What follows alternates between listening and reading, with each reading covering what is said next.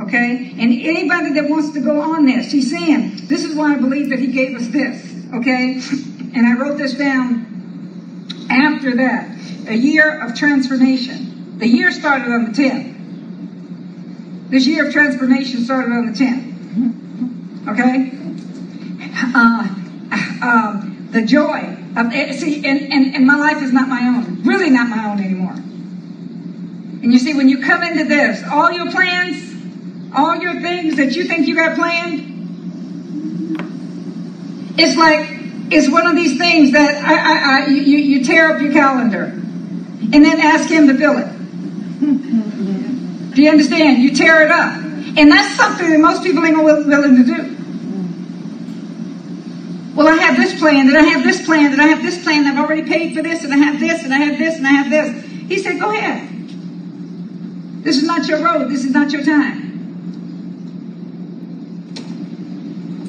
Okay? Uh, uh, he's saying this uh, um, the joy of thanksgiving in everything, the joy of obedience, the joy of laughter, the joy of smiling, the joy of giving, the joy in obedience uh, brings forth the joy of oneness, clears our vision, and changes and changes the color and the strength of our lenses. Wow, I didn't see that even when I read this earlier. Wow.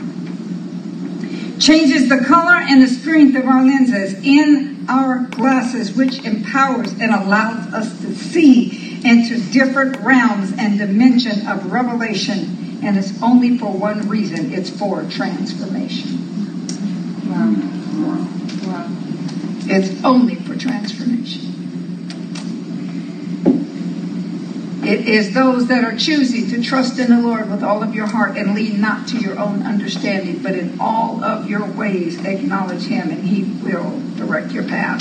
And I didn't realize it until He told me that, but it's on those words back there when He was talking about a new breed of believer that's going to break the back of the adversary in the realm of finances and everything else. And He talked about transformation back there. Be not conformed to this world, but be uh, uh, transformed. Transformed. And how is it to be transformed? It is by, go back to the next slide, the renewing of your mind. You're not going to get transformed by praying.